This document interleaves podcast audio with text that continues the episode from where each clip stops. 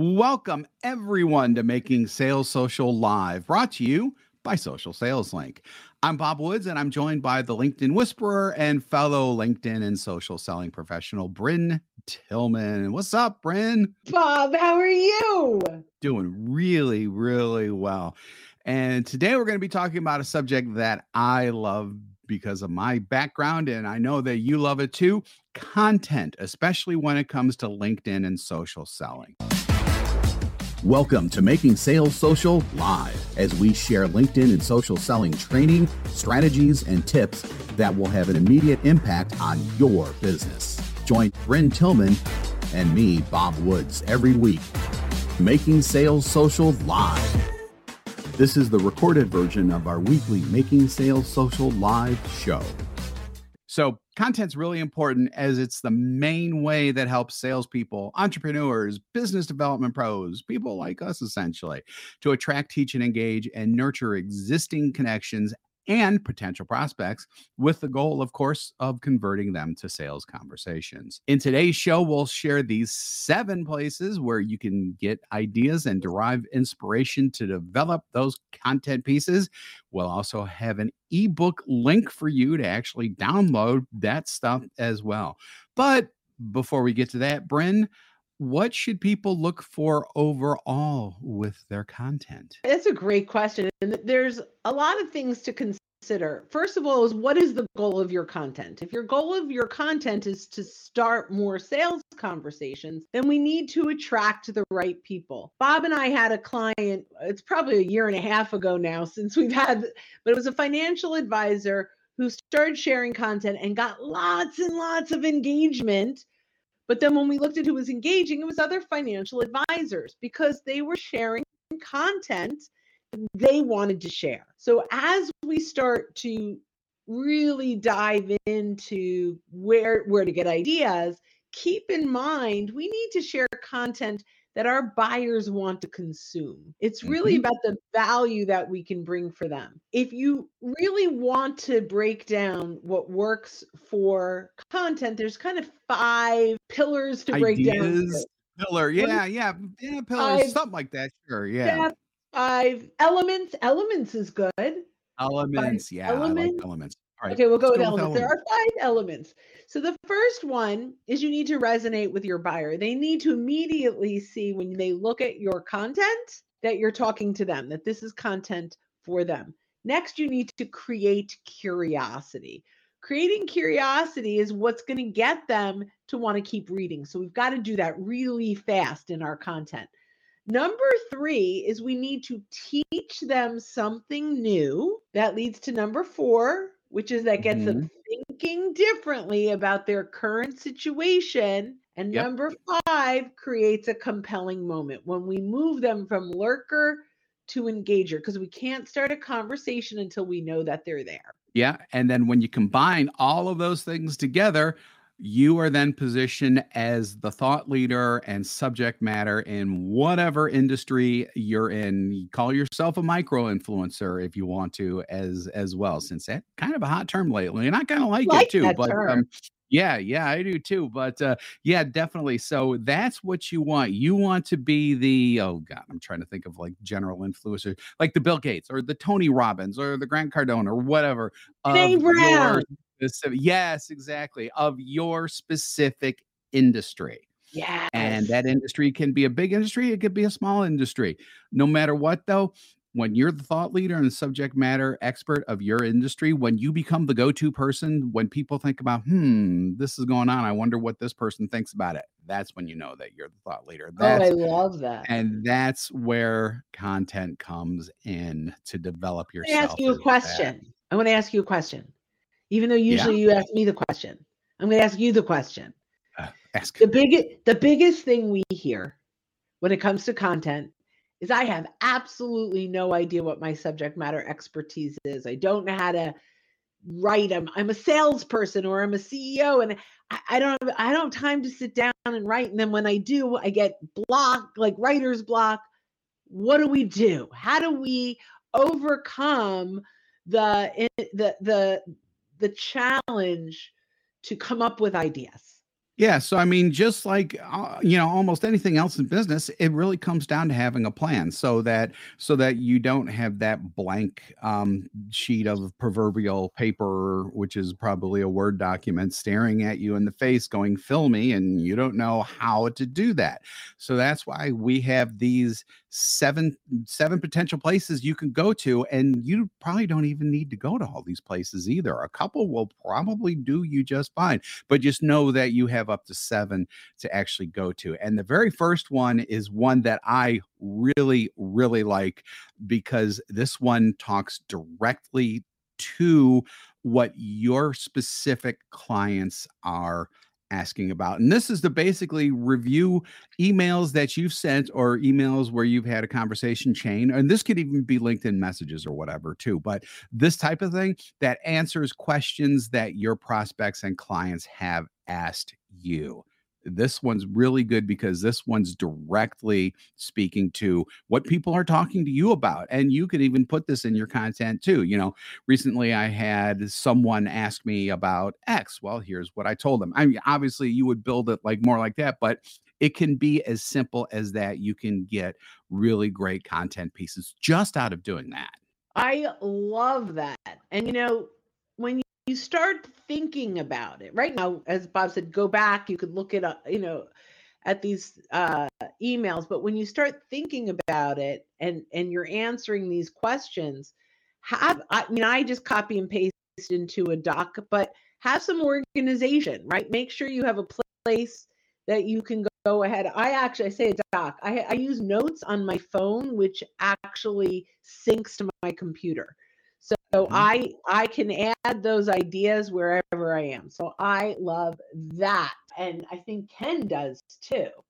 Because... Yeah, Ken does too. Love that. So yeah, appreciate uh, appreciate hearing that, Ken. So number two, this is this is definitely a little bit broader, but I like it because it it kind of gets your mind expanding and thinking a little more outside of your box as well. Searching Google and YouTube based on keywords and phrases that relate to your business. Now, the key here is to actually don't read and consume the content, because you really don't want to spend too much time doing this. Just get inspired by the titles that you're seeing and just make the stuff your own at that point, because as you become a thought leader, it's your thoughts that are going to get you to that thought leader thing. So don't be tempted by someone else's thought. Pick out a title and go, "Oh, I know what I could do with this." Create your own stuff from there. Yeah. And I, I love Love that sometimes, and, and I think what you said is brilliant, which is don't listen or read or consume it before you write your own content.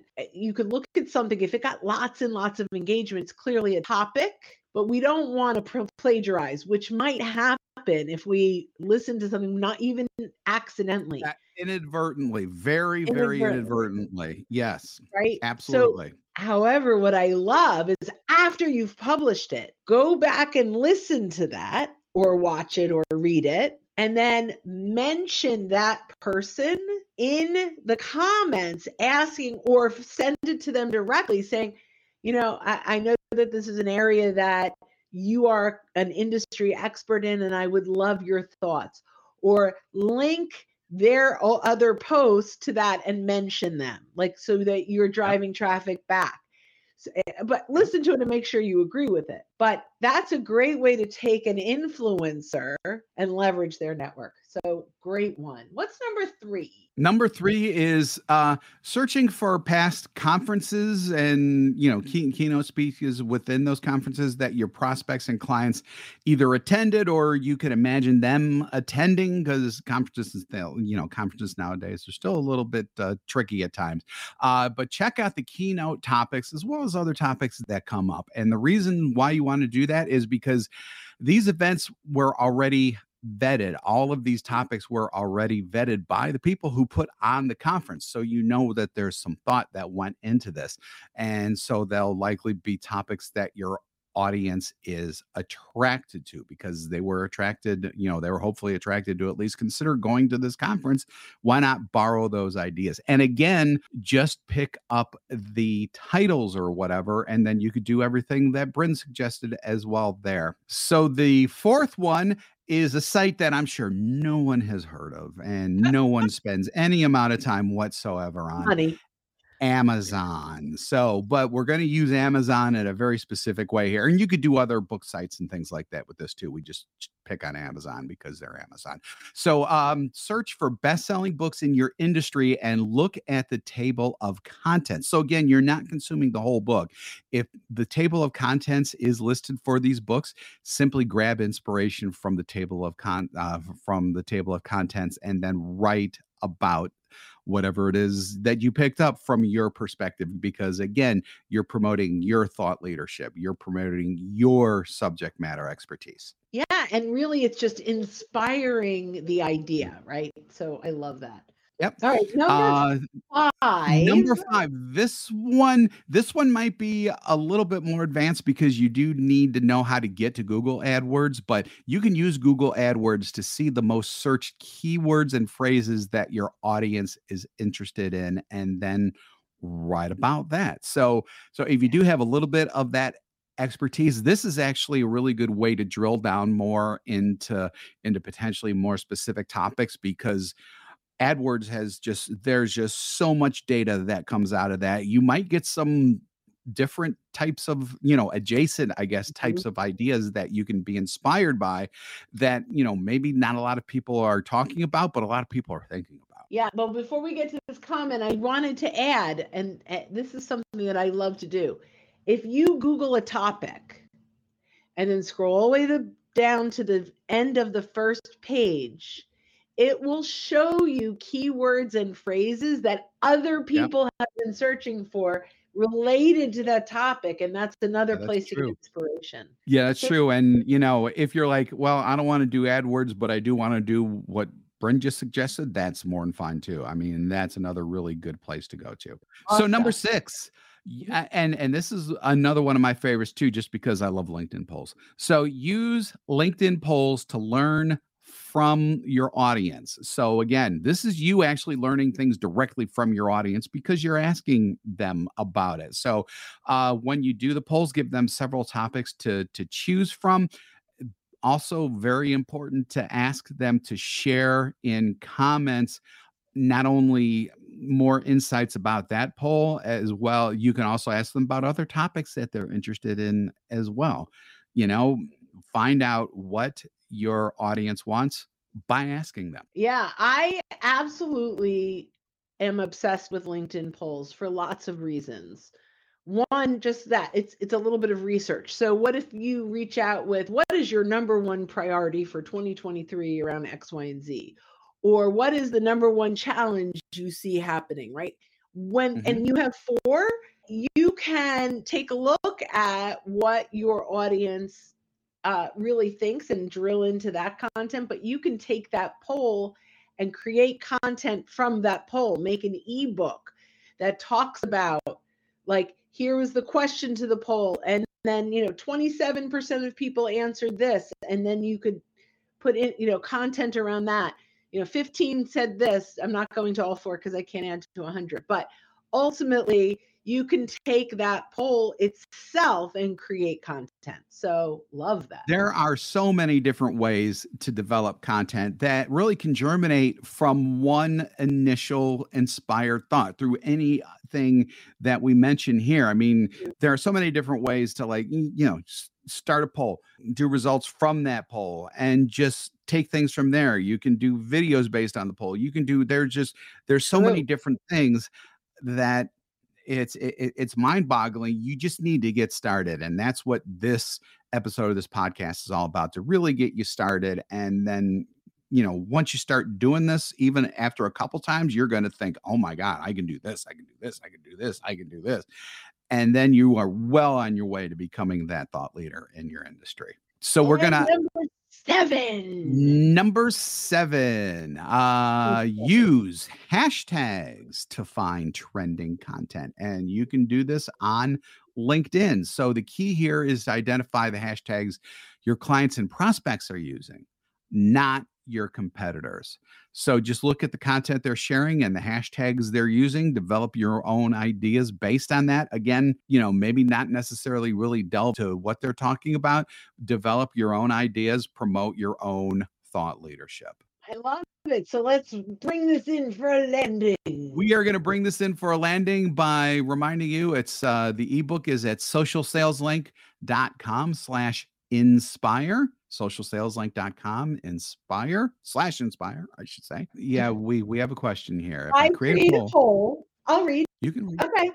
So Ron Fleming asks, if I create a poll and then I send that poll into the message inboxes of several connections all in one action, do they all get individual messages or can they all see each other in okay in the subject line? So yeah. What, so there are three three answers here. The first one is, if you send the poll from the send button, send it to one person at a time, or if there's a couple people inside of the same organization or friends, you can add them, but there's no blind copy, so they will see it.